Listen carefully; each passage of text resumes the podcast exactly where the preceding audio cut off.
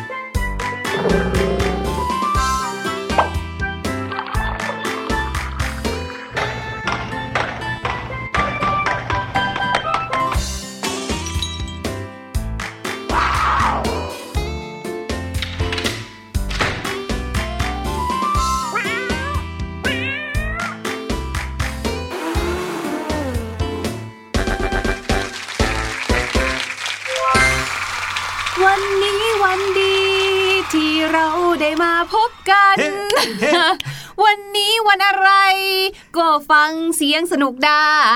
ใช่ครับเราเจอกันแบบนี้ทุกที่ทุกเวลาที่คิดถึงกันนะครับ จริงๆแล้วเนี่ยน้องๆอยู่ในประเทศไทยหรือว่าอยู่ต่างประเทศ ก็สามารถฟังรายการเสียงสนุกได้เหมือนกัน ขอเพียงแค่มีอินเทอร์เน็ตครับวันนี้เราทั้งสองคนกลับมาเจอกับน้องๆ อีกเช่นเคย กับเรื่องราวสาระ แล้วก็เสียงแปลกๆ ที่เอามาฝากครับ วันนี้นะคะเรื่องราวที่พี่หลุยและพี่ลูกเจี๊ยบจะนำมาฝากกันเนี่ยเป็นเรื่องราวที่อัปเดตอินเทรนด์มากๆเลย เพราะว่าเป็นเรื่องราวเกี่ยวกับพลังงาน แต่เป็นพลังงานที่ไม่ได้ลึกลับนะคะทำไมครับเป็นเป็นพลังงานที่เราเห็นกันอยู่ทุกวี่ทุกวันเนี่ยแหละค่ะ เพียงแต่ว่าเรานะคะจะมาเล่าให้ฟังค่ะว่านอกจากที่เราจะสามารถใช้พลังงานรอบตัวเรา ไปกับการทำนู่นนี่นั่นกิจกรรมต่างๆ จริงๆแล้วเนี่ยนะคะ เราเนี่ยถึงขั้นสามารถนำพลังงานที่มีอยู่รอบตัวเราเนี่ยมาทำให้เรานั้นไปได้ไกลกว่าเดิมมากๆเลย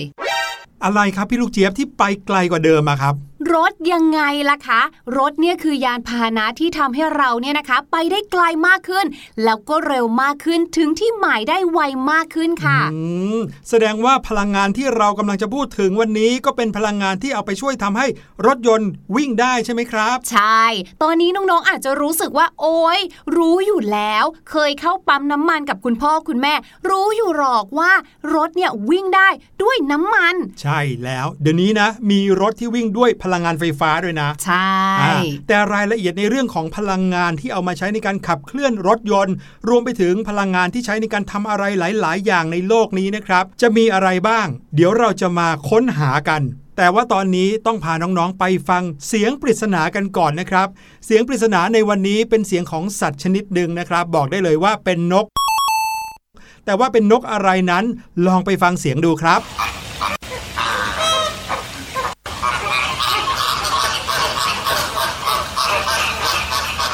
พี่ลูกเจี๊ยบว่าหลาย ๆ คนต้องไม่คุ้นเคยกันแน่ ๆ เลยค่ะอืมเพราะว่าก็ไม่ใช่นกที่เป็นนกของประเทศไทยเรานะคะครับจะหาดูได้เนี่ยต้องไปสวนสัตว์เท่านั้นใช่แถมยังเป็นนกที่สูงยาวเข่าดีอีกด้วย ใช่ครับ แต่ว่าเราเห็นเขาในโทรทัศน์บ่อยนะเหรอ หรือว่าในรูปภาพในสารคดีเนี่ย คนมักจะไปทำเรื่องราวเกี่ยวกับนกชนิดนี้ครับ บอกใบ้ให้ว่าชอบยืนขาเดียวอืมสูงยาวเข่าดีเหมือนอย่างที่พี่ลูกเจี๊ยบบอก ลองเดาซิว่าเป็นนกชนิดไหนครับ เดี๋ยวเราจะกลับมาเฉลยกันแน่นอน แต่ว่าตอนนี้เราทั้งสองคนต้องพาน้องๆ ไปตะลุยโลกของพลังงานกันแล้วล่ะครับ โดยเฉพาะอย่างยิ่งพลังงานที่เราจะคุยกันในวันนี้เนี่ยมีพลังงานที่ไม่ได้มาจากน้ำมันด้วยนะ แต่ว่าพลังงานจะมาจากไหนได้นั้น เราจะไปตามหากันครับ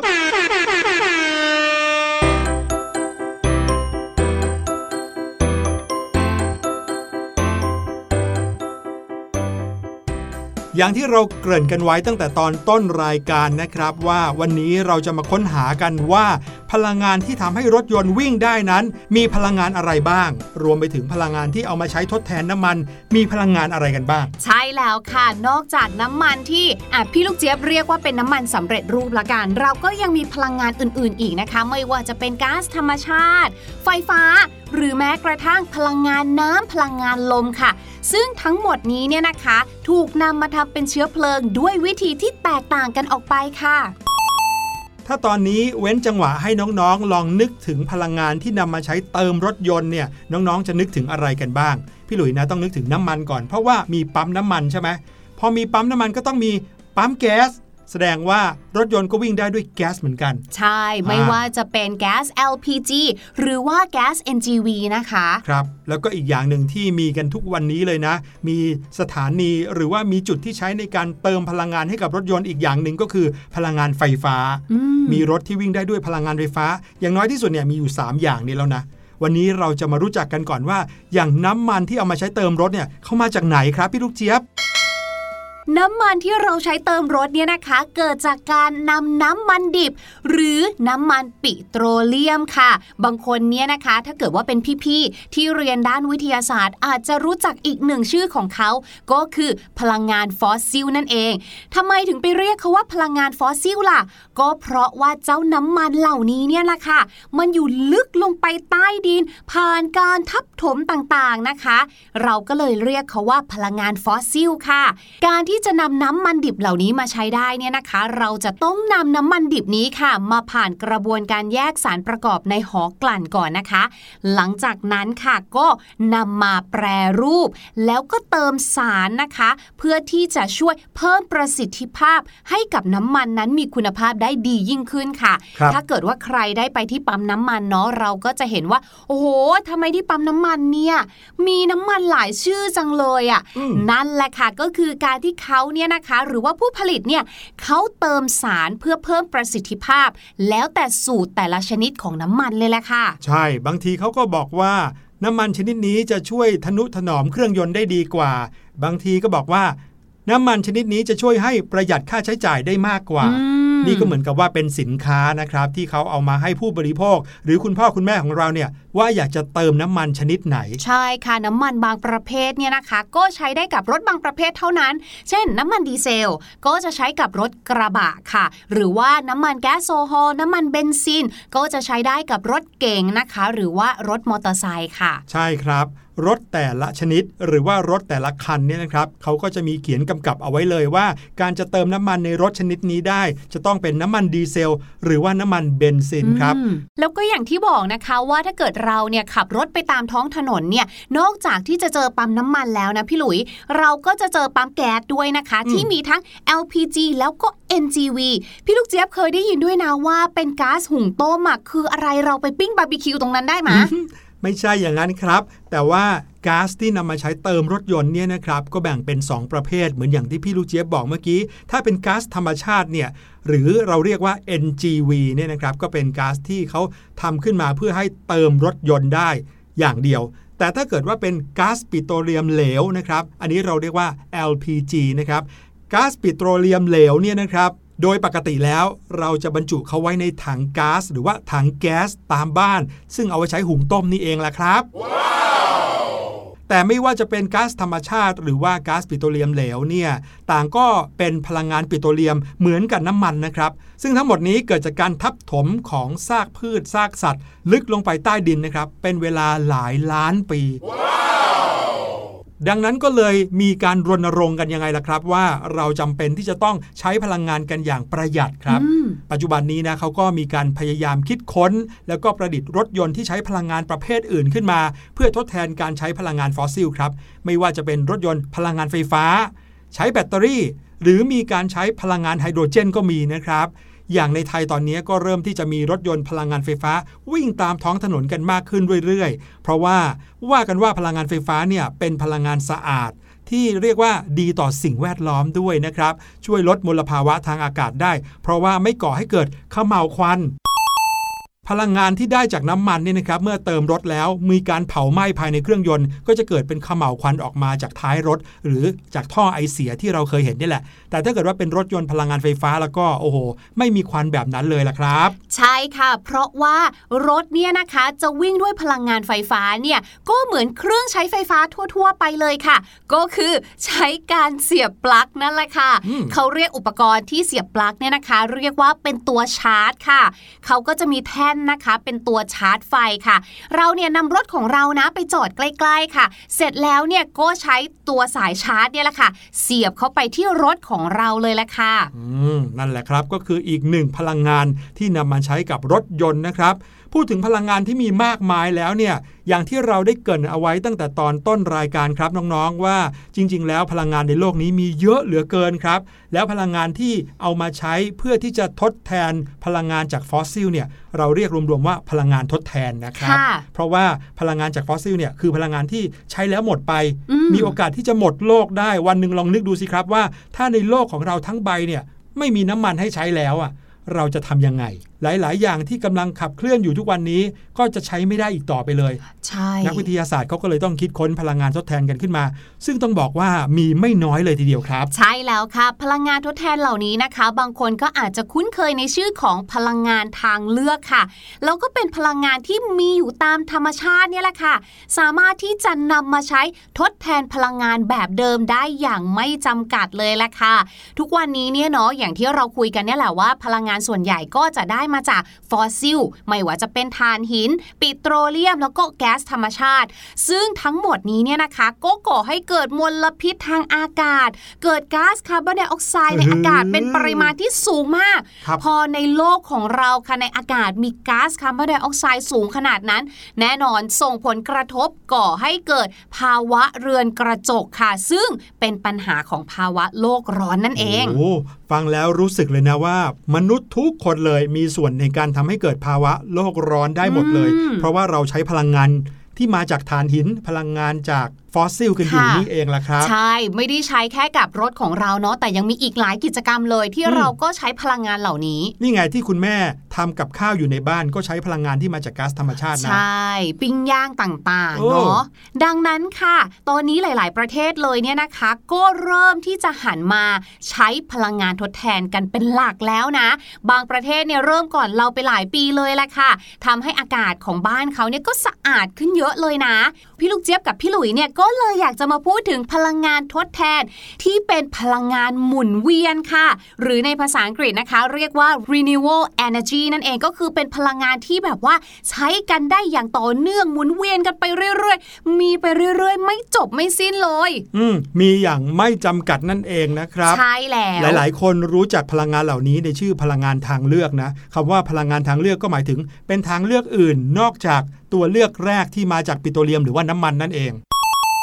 พลังงานหมุนเวียนที่ว่านี้นะครับน้องๆลองนึกถึง อะไรก็ตามในโลกนี้ที่มีอยู่อย่างไม่จำกัดไม่มีวันหมด น้องๆลองนึกสิครับว่ามีอะไรบ้าง แสงอาทิตย์ไง ใช่แล้ว ลม ถูกต้อง น้อือหืออันนี้ก็เยอะนะำขยะ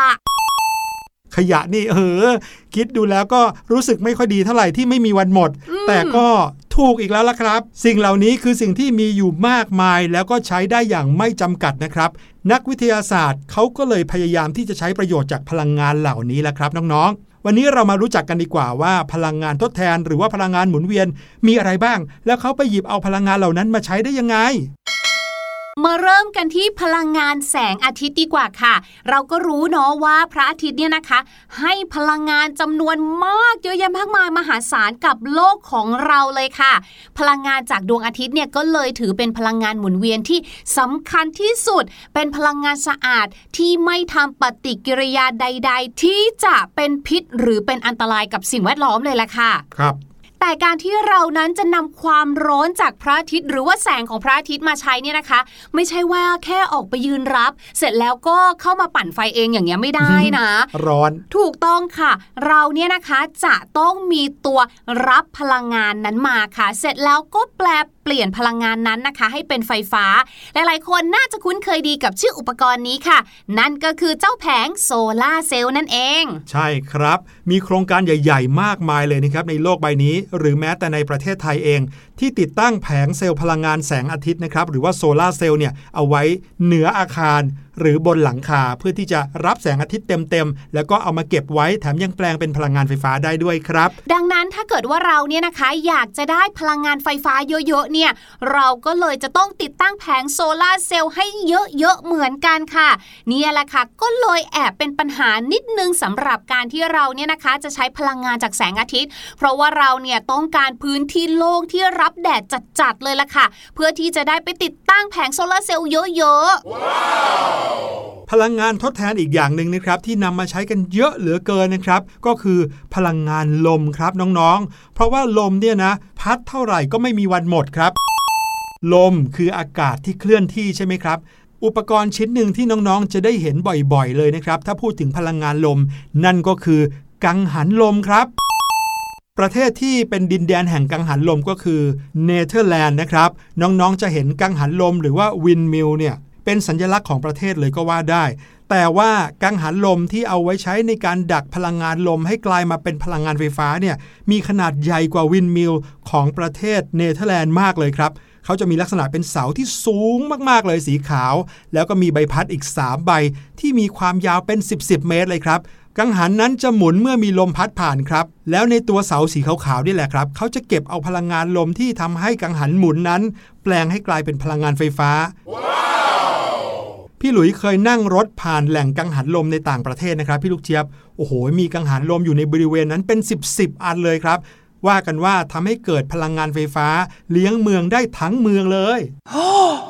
พลังงานต่อมานะคะก็คือพลังงานความร้อนใต้พิภพค่ะแหม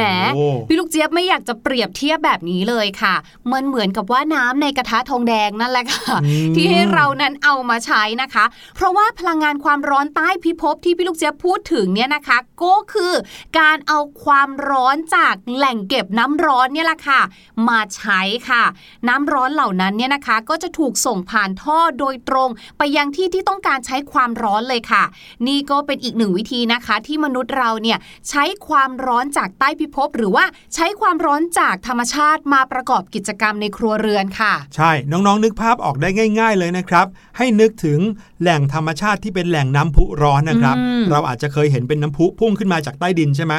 วิธีการนำความร้อนใต้พิภพมาใช้เนี่ยก็คือการต่อท่อจากบริเวณนั้นเนี่ยให้ตรงไปยังแหล่งที่ต้องการใช้ความร้อนนั่นเองนะครับ ง่ายมากเลย ใช่แล้วค่ะ นอกจากนั้นนะคะ นอกจากที่เราจะใช้พลังงานความร้อนจากตัวน้ำร้อนเองมาทำกิจกรรมนะคะ บางที่ค่ะเขาก็มีการตั้งโรงไฟฟ้าอยู่ตรงจุดนั้นเลยนะคะ เพื่อที่จะนำความร้อนนั้นเนี่ยมาผลิตเป็นกระแสไฟฟ้าค่ะ แต่ว่าในการใช้ความร้อนหรือว่าใช้พลังงานความร้อนจากใต้โลกของเราเนี่ยี่ยนะคะ ก็ต้องระวังเหมือนกันนะคะ เพราะว่าความร้อนเหล่านั้นเนี่ยบางทีมาพร้อมกับก๊าซพิษด้วยค่ะยังมีพลังงานจากแหล่งอีกหนึ่งชนิดนะครับ ที่ต้องบอกว่าน้องๆคุ้นเคยแน่นอน นั่นก็คือพลังงานน้ำครับ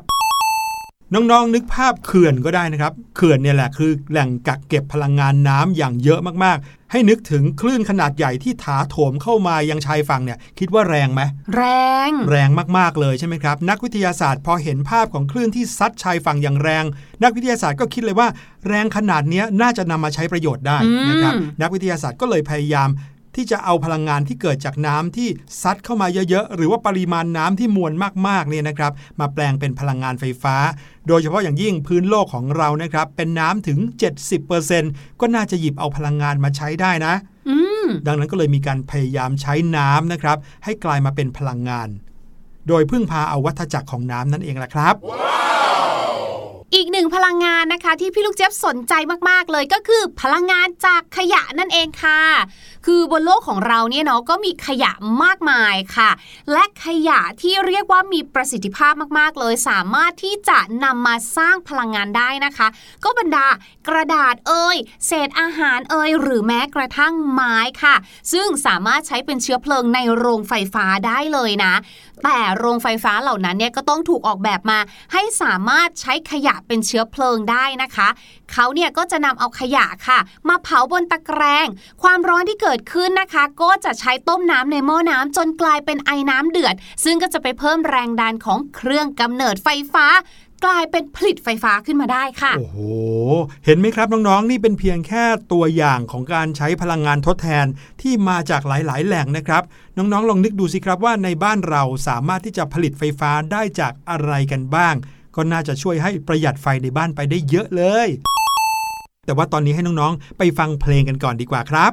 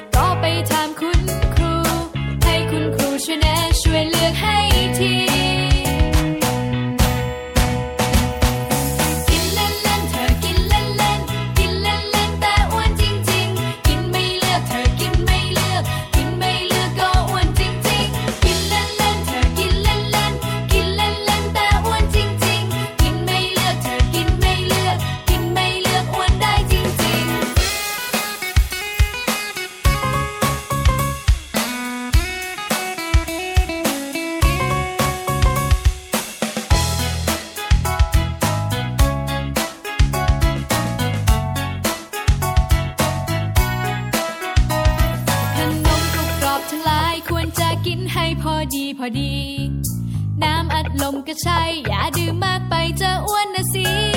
ถ้าอ้วนไม่ดีรู้ไหม โรคภัยจะมากมี เดินจะนั่นจะนอนลำบากทุกที เลือกกินหน่อยเถอะนะ เลือกกินที่ให้คุณค่าหน่อยสิ เลือกกินผล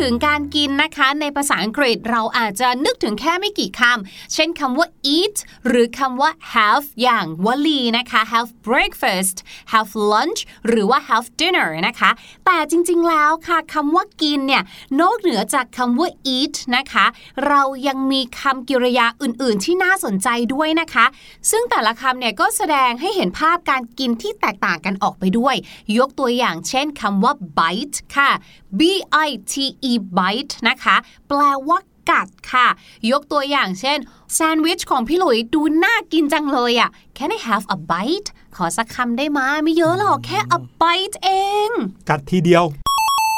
เอาล่ะ เรามาเฉลยเสียงปริศนากันดีกว่านะครับ ลองไปฟังกันอีกสักรอบครับ